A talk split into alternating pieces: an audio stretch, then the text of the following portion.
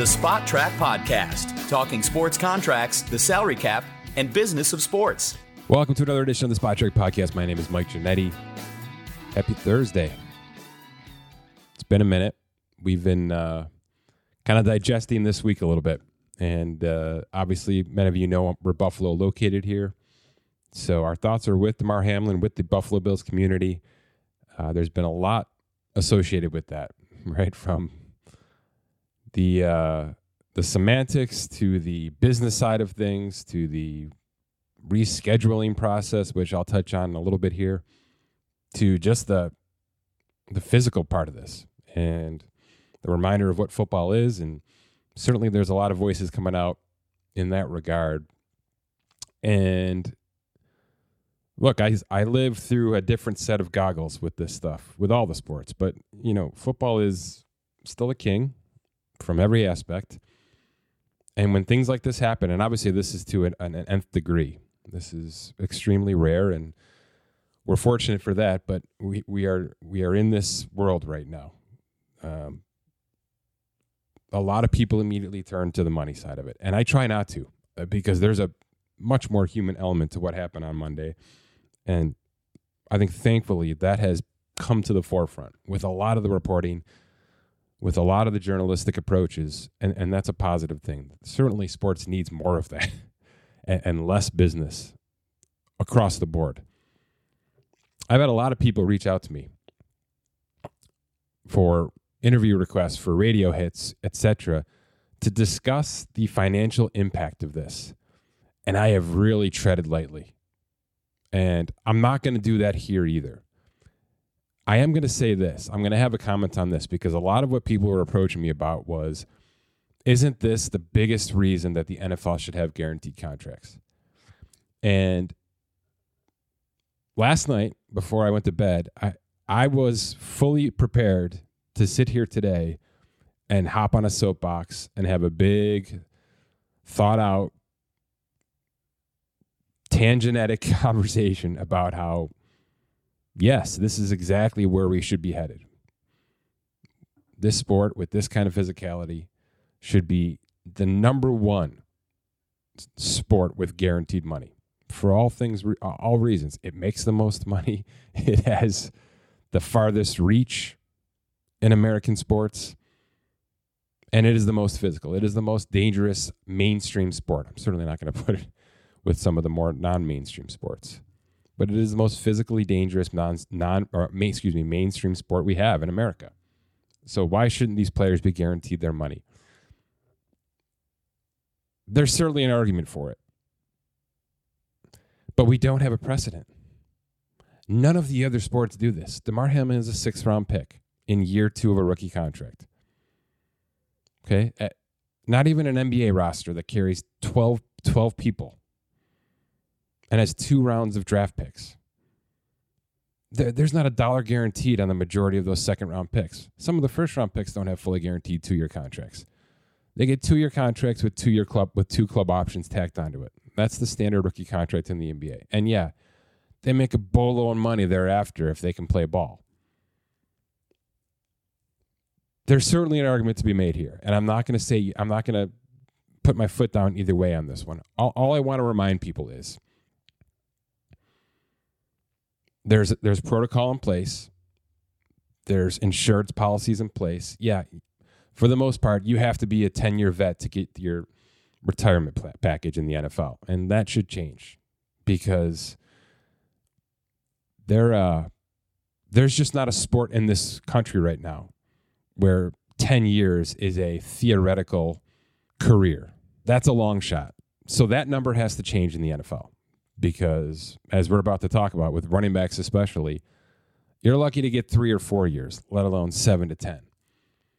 I'm confident that the buffalo bills organization is going to handle this from a business standpoint certainly from a medical standpoint certainly from a human standpoint based on everything we've seen with sean mcdermott which to me has been absolutely fantastic from making sure that game didn't continue to the reasons why that game wasn't going to continue to whatever he's going to say today in his first press conference with the Bills back to normal practices right now.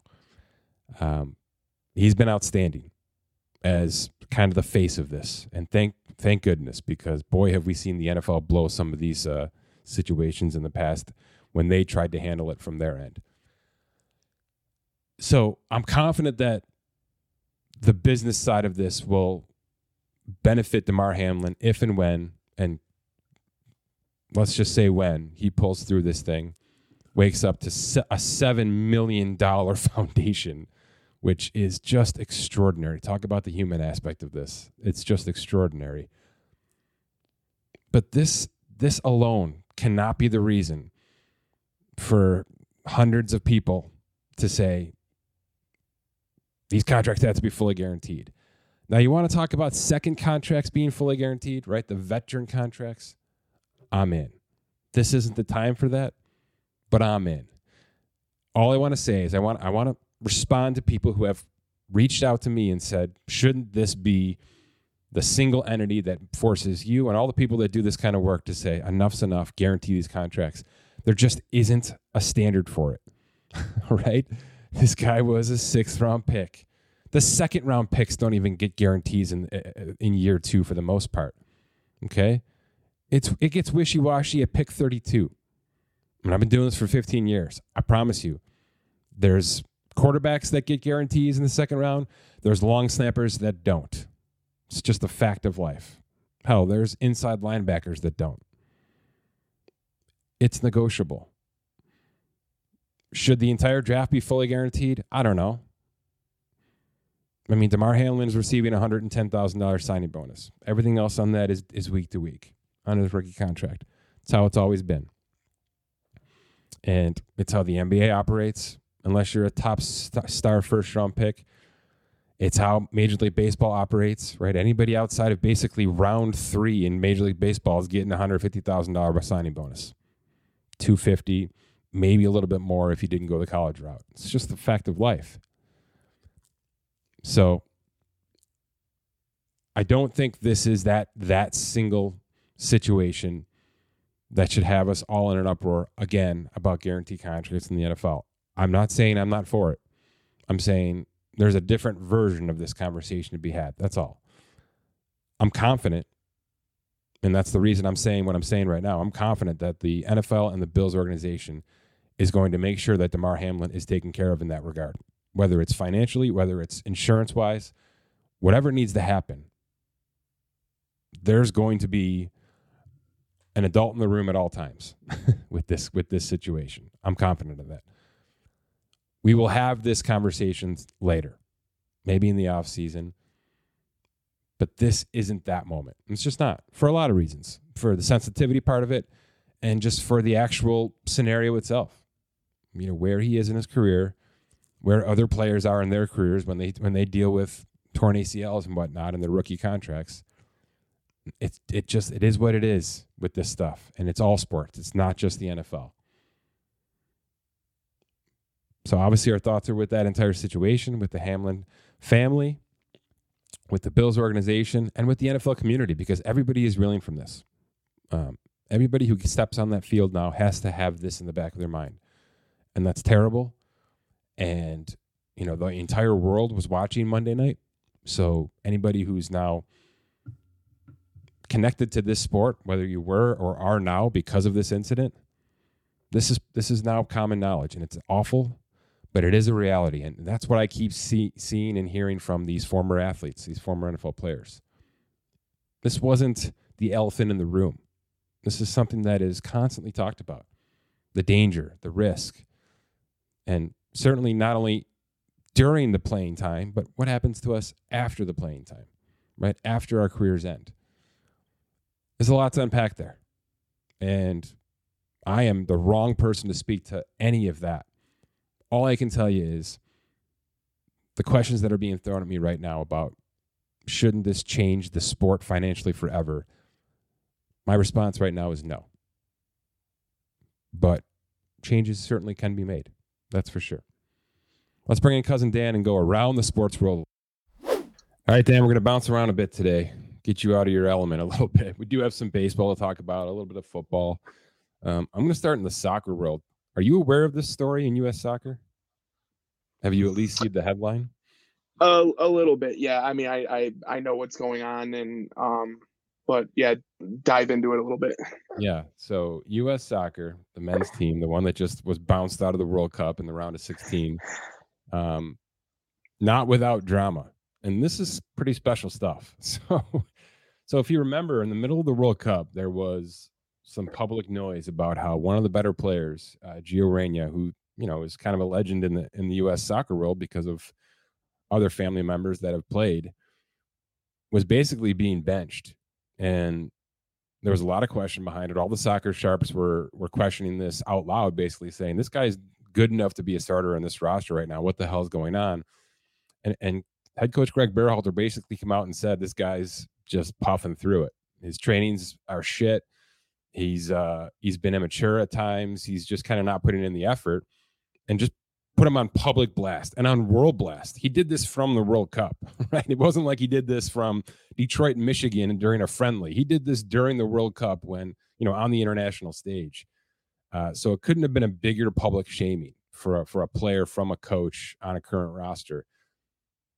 So fast forward a couple of weeks, and now we find out that A, Greg Berhalter has a domestic violence incident in his past. It's 30 years ago. It was with his then girlfriend, who is his now wife. I'm not going to get into the details. You can certainly find that on other networks, but he admits to it. And then we find out that the reason this is coming out is because Gio Reyna's mother, Danielle Reyna, basically called up U.S. Soccer and said, Hey, I know about this thing and I want you to know about it too. And you can do whatever you want with it. So there was tattletaling, there was blackmail, there was, I mean, this is a reality show now. Um, do you have any thoughts before I go off for 30 seconds on this? Uh, not really. It's kind of, I mean, now looking back on it, I mean, seeing how the World Cup stuff played out, like where they yeah. kind of needed a, eh, like I, I remember Gio Reyna, it, it, was sort of surprising that he didn't get any playing time until like the final match. People were wondering what was going on. Berhalter got, you know, sort of maybe got in front of it or phrased it his way. There were so the whole situation is kind of jacked up. So yeah, I want to, I kind of want to hear your thoughts on it, but I, I do know there's a lot of um, I, there, there's probably some blame to go around on all sides here, right? From the the coach, from the team, from the player, and his family as well. So, yeah, I want to crush the coach, and you know, you can crush him for the domestic violence incident. That's certainly worthy. Um, uh, you know, that's not for me to do. I don't have the details in front of me, but he admits to something that went wrong. So shame on him for that. Shame on him for how he handled this. I mean, are you kidding me? You know, and I'm not even going to get into the benching part of it, whether that was built into this, whether there was knowledge that this information was out there and was was trying to be used against him. I don't even know the timeline of that, and I'm not going to read about it either. I'm not, I'm not going to go down it.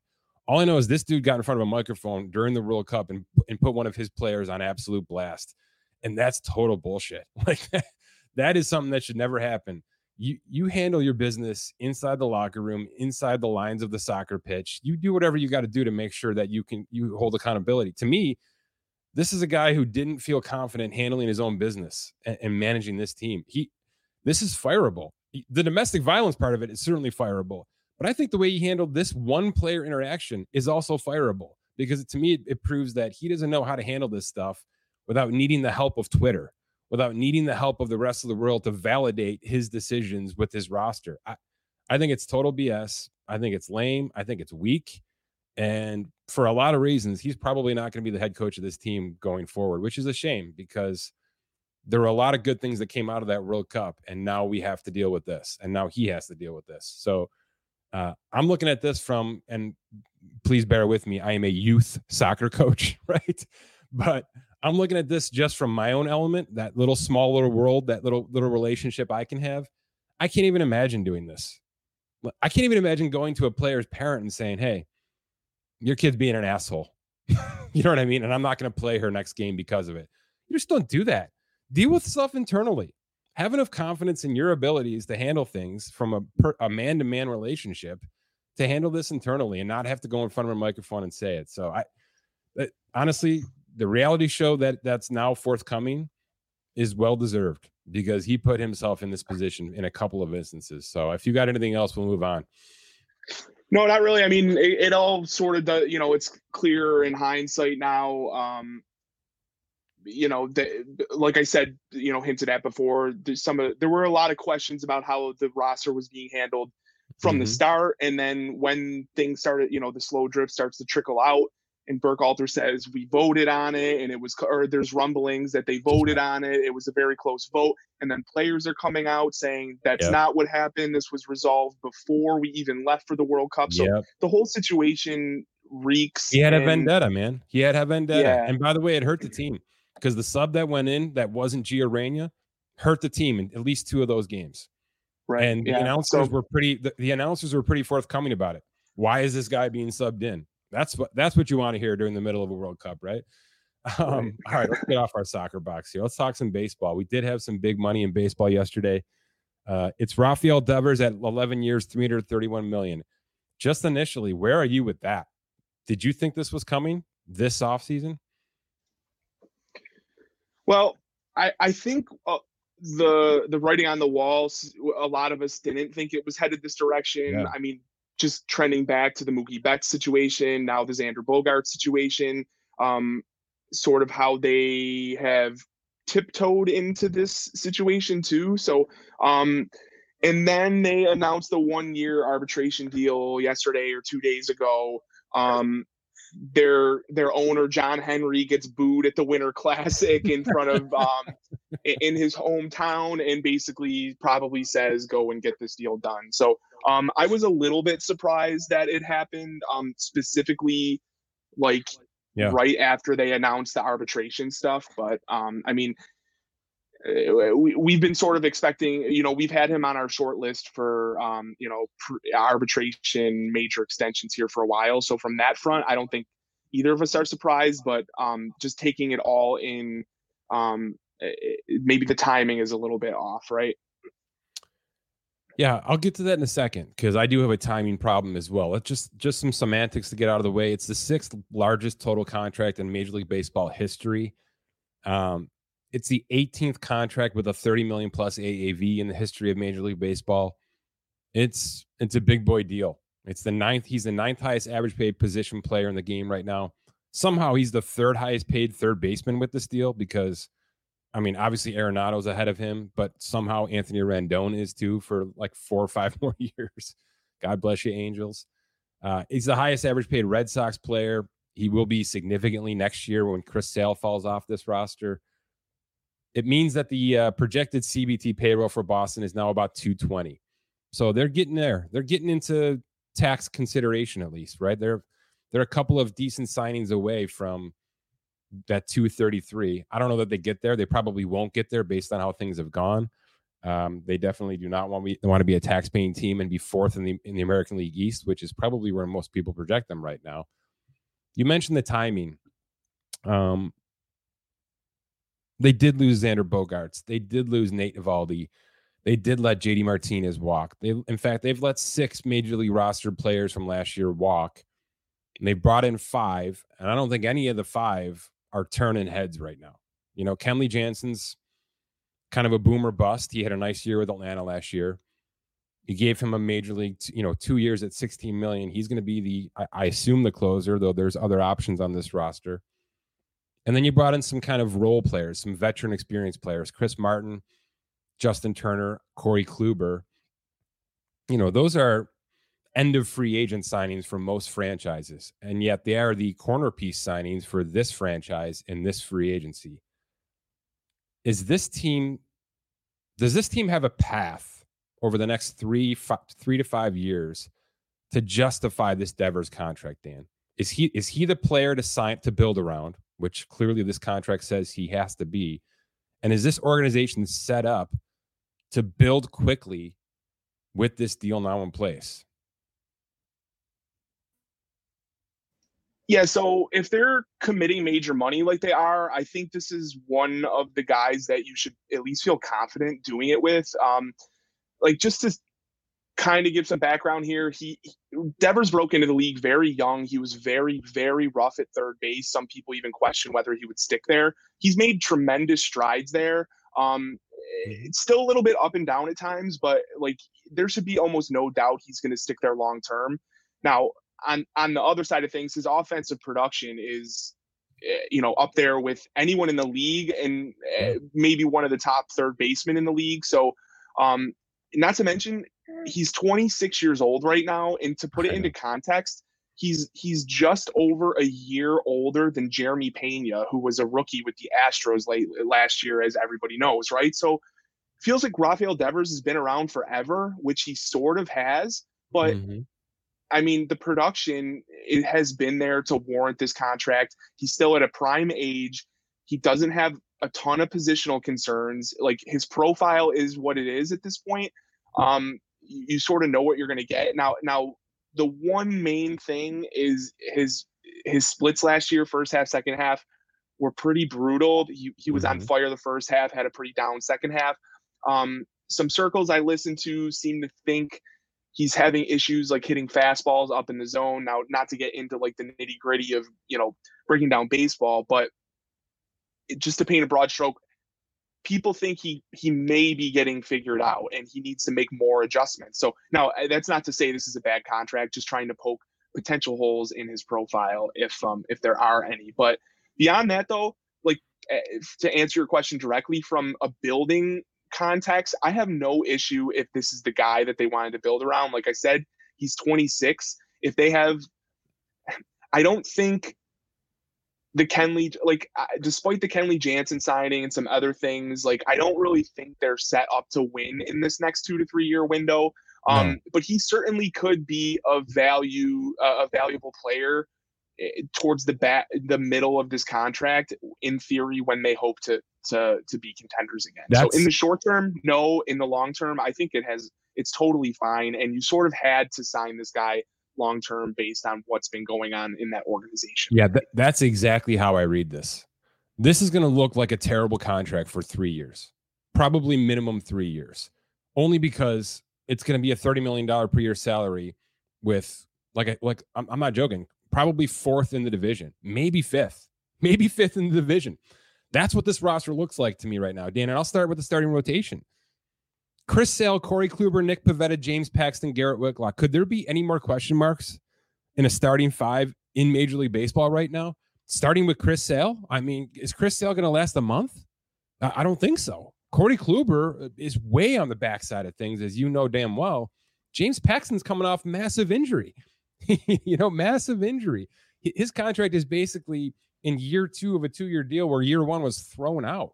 So I, I just don't you're right.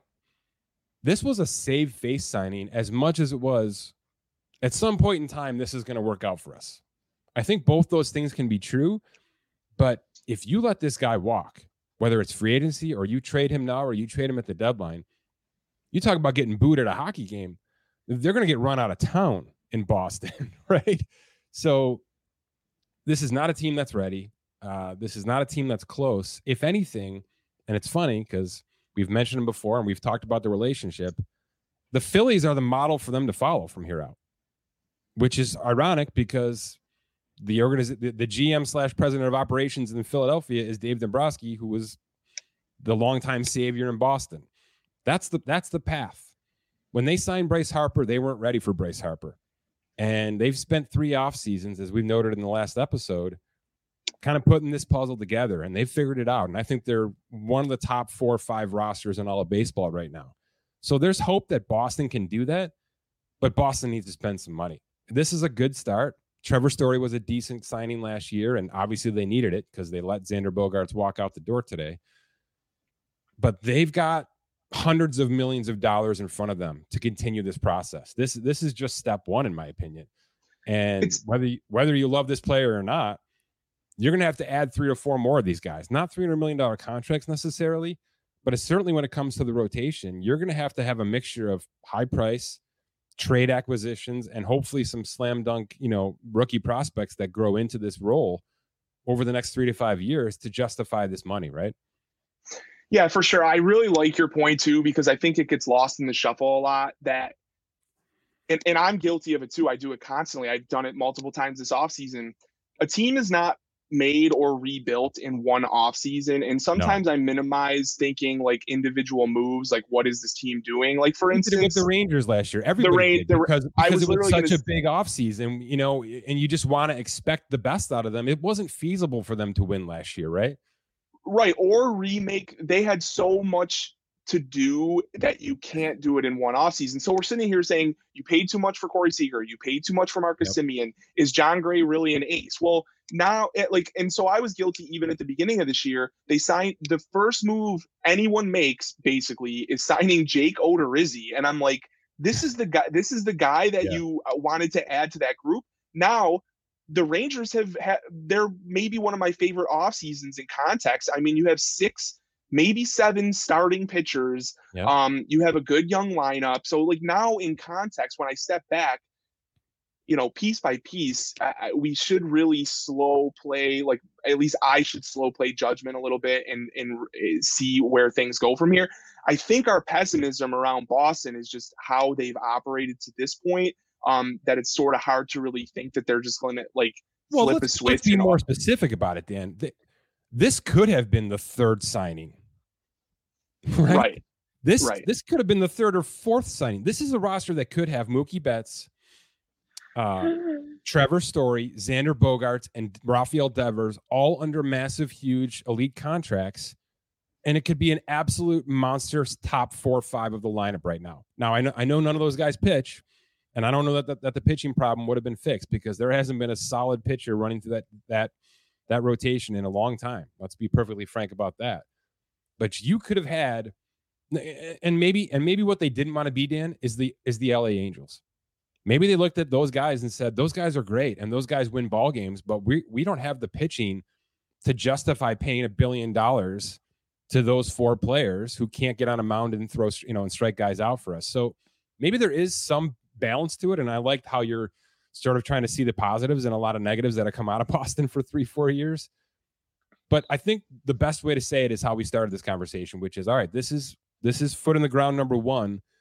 Now you got to spend three off seasons doing more work because if you right. don't, if you just try to make this one big contract and then moneyball the crap out of the 15 of the roster spots that are, that are important to you, it's not going to work in this day and age. It just doesn't work. You're not going to get to right. the finish line doing that right now. You've got to continue to spend money and and if we get to next offseason and they're they're punting again or missing out on every big name, you know, because yep. they don't want to outbid or go over their their number, then I, me and you will be the first ones on here crushing them for that because they didn't follow up what we thought were directionally correct moves this year um, with with impact moves next year, right? So that that's what it comes down to. I'm not I'm not going to sit here and say like let's let's be honest on another front too. They have a very very tough uphill climb in that division. I mean, everybody and they know is it. good or feasible or getting better like the Orioles. So yeah, they, yeah. they gotta they gotta hang. I think they will um, get it together going forward. But in the same breath, that doesn't you know that doesn't solve Boston Red Sox fans seeing superstars walk out of town. Um, you know, outside of this occasion. So Last point, real quick, and then we'll move to Correa, and I'll get you out of here, Dan. Um, there's a new millionaires tax in Boston that was literally just announced uh, at the start of the new year. It is exactly what you think it is. Every every million every million you make is now taxed at a higher tax rate in the city of Boston specifically. Uh, the fact that this deal was announced on January 4th or 5th, whenever wherever it's finalized here, it cost them seven hundred sixty thousand dollars, Devers because of the signing bonus, because of the $20 million signing bonus, you know, now equates to that money lost. Whereas December 31st, that's his money. So just a, just an important kind of notable point out there that some of these cities are starting to step up their game a little bit with this financial stuff, and that's a specific example. Let's flip to the Mets. Speaking of money and just go ahead just, just to point that out for listeners, the, the millionaires tax, what we're what we're referencing is the the city of Boston. Uh, somebody local is probably going to butcher or kill me for this explanation, but the current tax on million or anyone making over a million is four percent. That is going to increase by five.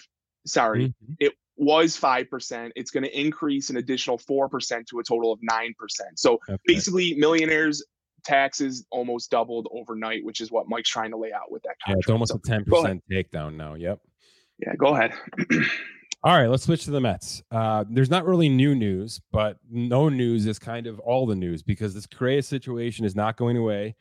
Uh, I, you and I talked about this the second that it was announced that this is not finalized until it's finalized, and it doesn't look like it's going to be finalized, not, at least not at 12 years, 315 million dollars. Um, it certainly sounds like there's going to be a, a converted, finalized deal. I do think it stays in New York. Do you agree? Does Correa is going to be a Met at some point in time here, right, Dan? By based on everything you're reading and hearing. Yeah, I think things. I, I think things would have to go very south at this point. Like, eh, like eh, eh, the well, fact the that Mets have a big advantage right now. This is like the 19th piece to the puzzle, right? This isn't Rafael Devers where the Mets absolutely need to have Carlos Correa if anything, Carlos Correa wants to be a Met because of what what the Mets have to offer around Carlos Correa. So, you know, maybe the Royals could offer a bigger package right now and, and with less, you know, injury guarantee built in. But he wants to play for the Mets, is my guess. So, so that's why this is taking so long. Scott Boras isn't just giving up on this situation because Carlos Correa is saying, no, no, I want to be here. Let's make this work. That's why this is taking three weeks. So, um, I've got a couple ideas here. I, I, just want your general thoughts on on where you think things are headed, and then I'm going to lay out a specific uh, assessment based on what I've seen in other sports, uh, having followed this for a, a, long time now, and and where I think baseball could get better with this kind of stuff. But where do you stand on this, Dan? Where do you think this finishes up? Yeah, I think the fact that they didn't bolt and start negotiating immediately or try with other teams, I think I think both intend try and work this out for him to stay in New York. I mean, what was it? A yesterday, two days ago, he posted a picture, an Instagram yeah. picture of him and his kid with the "I Love New York" shirt on. So, yeah. like, I don't think this is breaking down at any it, in any way. And I think if it was going to break down, it would have happened already, and they would have been yeah. they would have been kicking tires elsewhere. So, um, do you think it's yeah, a I, shorter deal? Do you think it's a it's a less total value deal? Do you think it's just it's 12 for 315, but there's significant riders in place. Where do you think this ends up in your mind? Yeah, so I mean, like only a week or two ago, we're sitting here talking about how on the on the open market, Correa is a 40 million. You know, his yeah. actual value on the open market is 40 mil all day. I don't think that changes overnight. I do think both sides need to build into s- some protections into the contract now.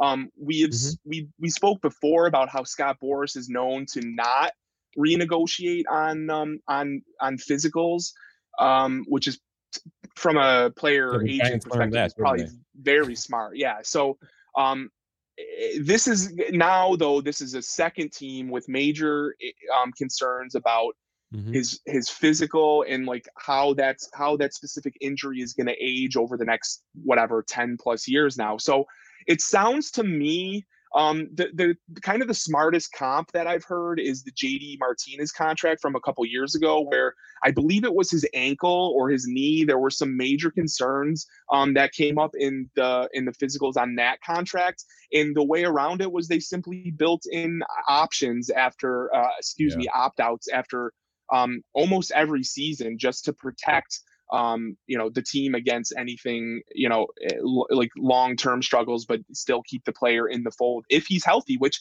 I, if if Carlos Correa is five, seven, ten years from now is still healthy, you probably still want him on your team. This is if that ankle, that that fibula injury um, mm-hmm. pops up and is like a career ender, then you obviously want some protection against that. So, so here, here's what I've laid out, and it's a little bit more convoluted than, than just opt outs. Uh, I, I just wonder if Scott Boras gets there.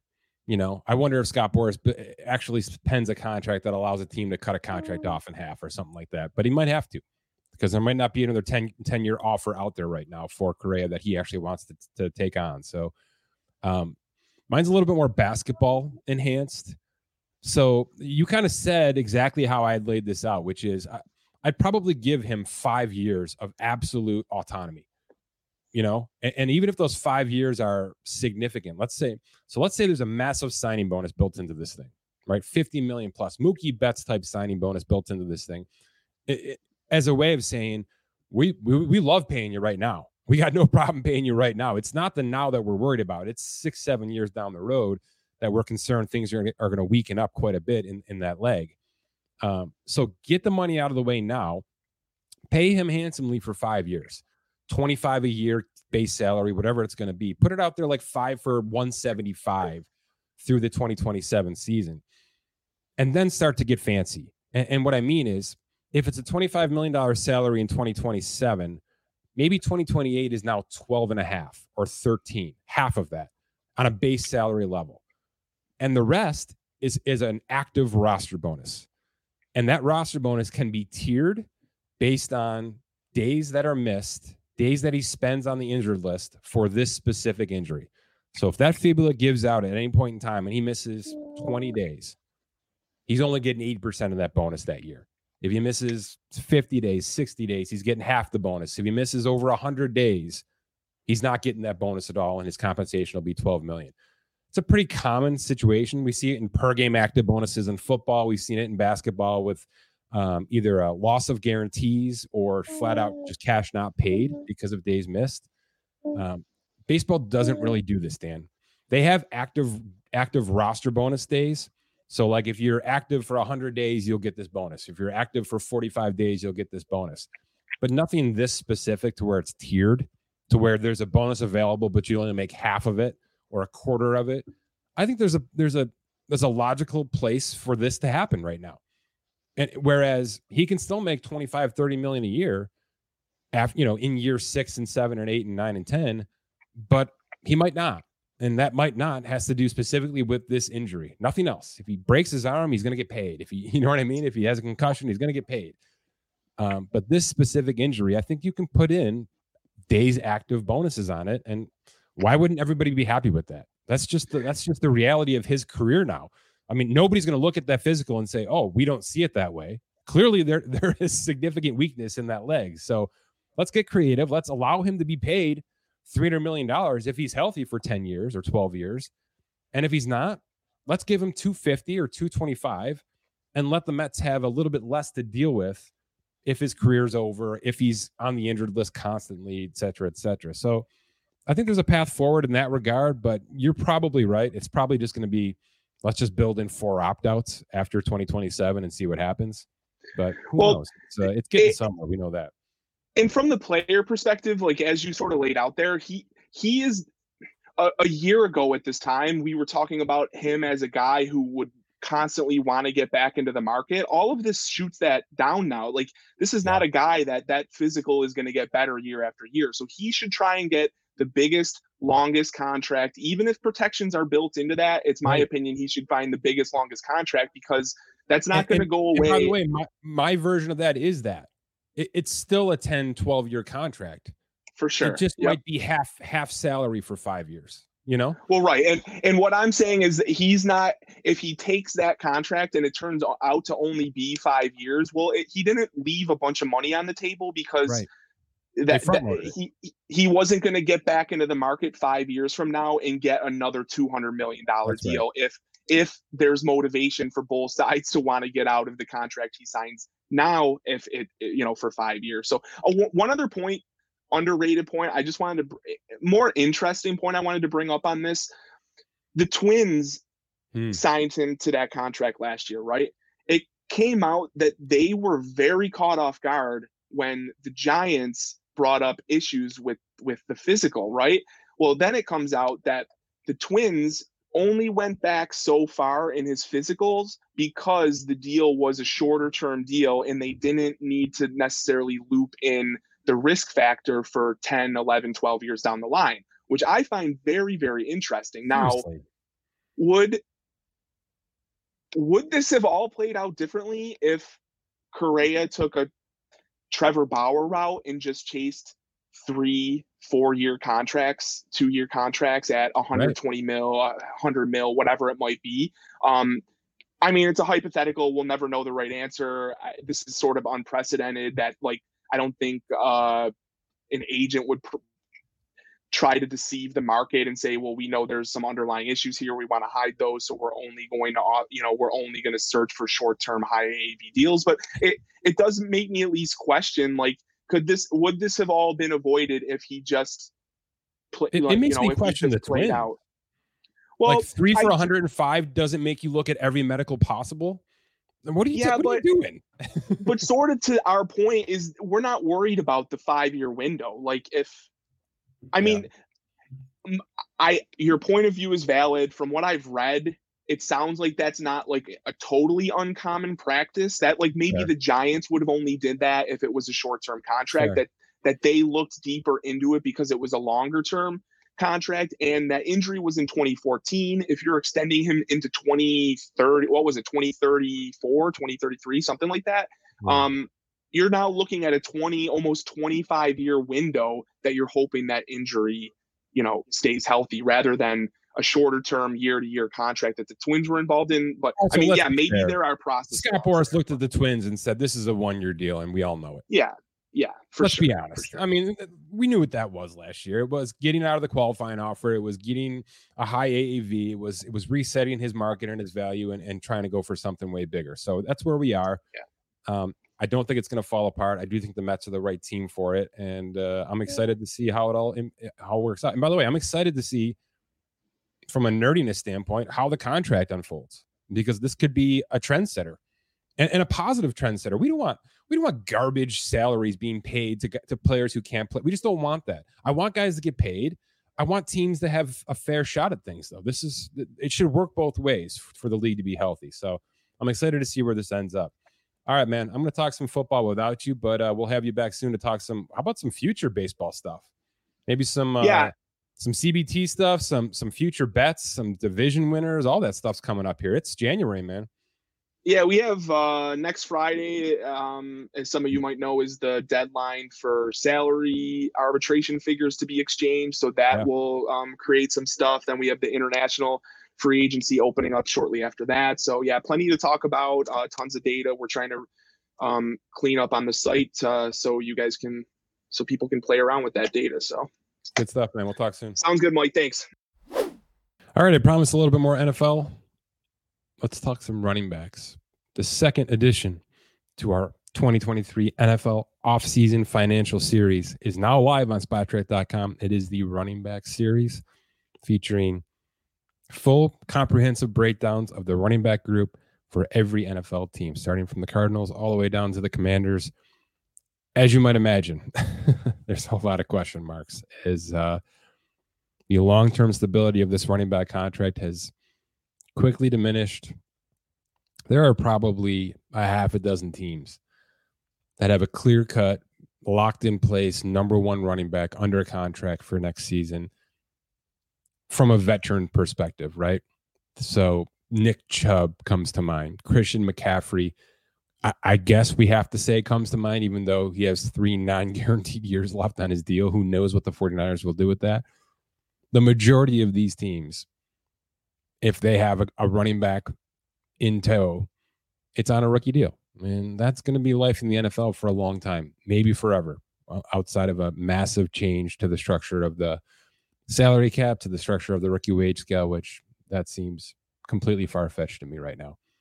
So I, I've gone through every single situation. Obviously, we are we are left with quite a list of available, really starting running backs hitting the open market. And uh, is that good news, bad news? I hope it's good.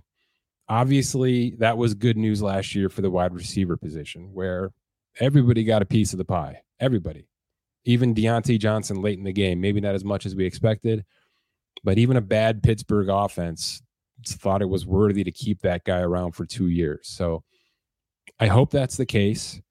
Um, you want to talk about musical chairs and a carousel, I have a feeling what we're about to see with this position this offseason is going to be a ton of fun to the point of where we may even build a little application and put out a little contest and say, you know, where's Devin Singletary going to end up and where's uh Cordarrelle Patterson and where's the works, you know, David Montgomery, Kareem Hunt, Zeke Elliott, Tony Pollard.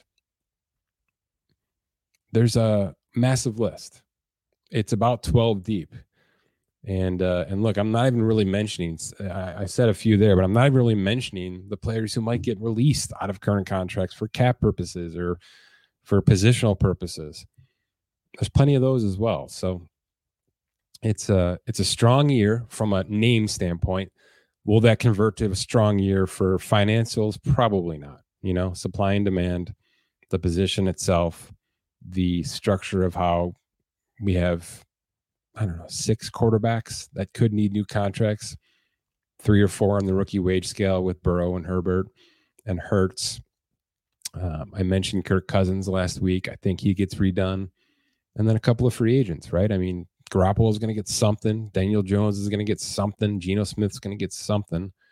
And we can say the cap's jumping to 225, and that's great news for everybody, but we know where this lives. It's a quarterback league.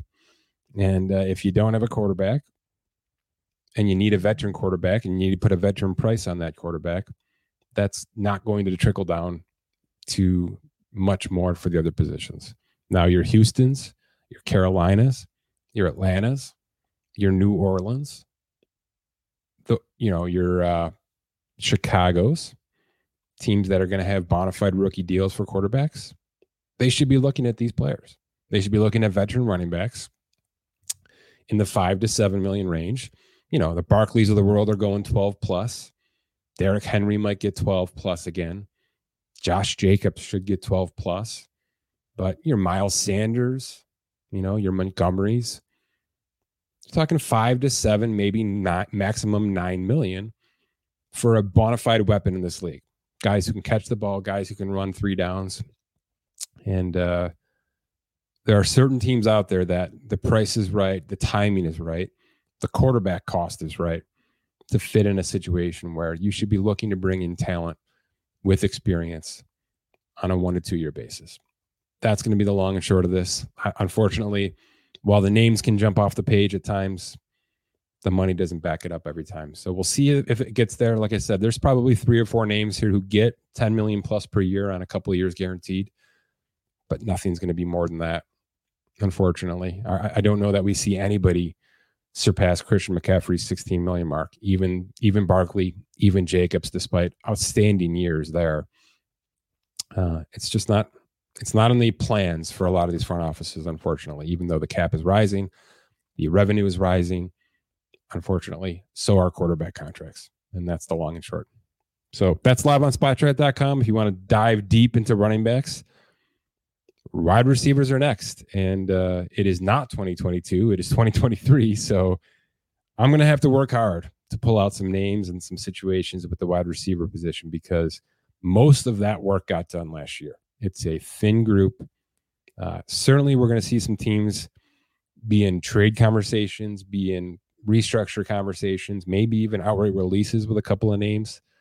Um, but for the most part, that position got taken care of last year, and it's a much, much weaker group this year. But doesn't mean I'm not going to do the piece. That'll be next on spotrac.com. But please check out the running back piece and the quarterback piece from last week, of course, as we continue our NFL offseason finances. My thanks to cousin Dan. Always good to talk baseball with him. We have some interesting things coming our way. As he kind of mentioned, next week is the arbitration filing deadline.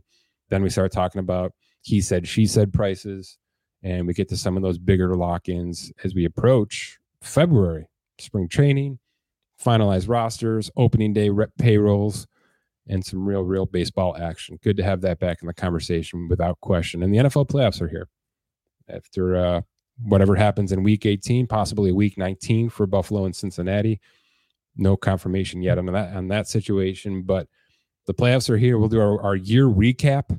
You know, what happened to the top paid players, what happened to the top spending teams, which teams actually got to the finish line, some betting information in terms of how to get ourselves to the Super Bowl and maybe into the futures for 2023 and we'll uh, we'll keep up with the rat race. For Scott Allen and Dan Soemann, my name is Mike Ginnitti. Thanks for listening to this edition of the Spotrac Podcast.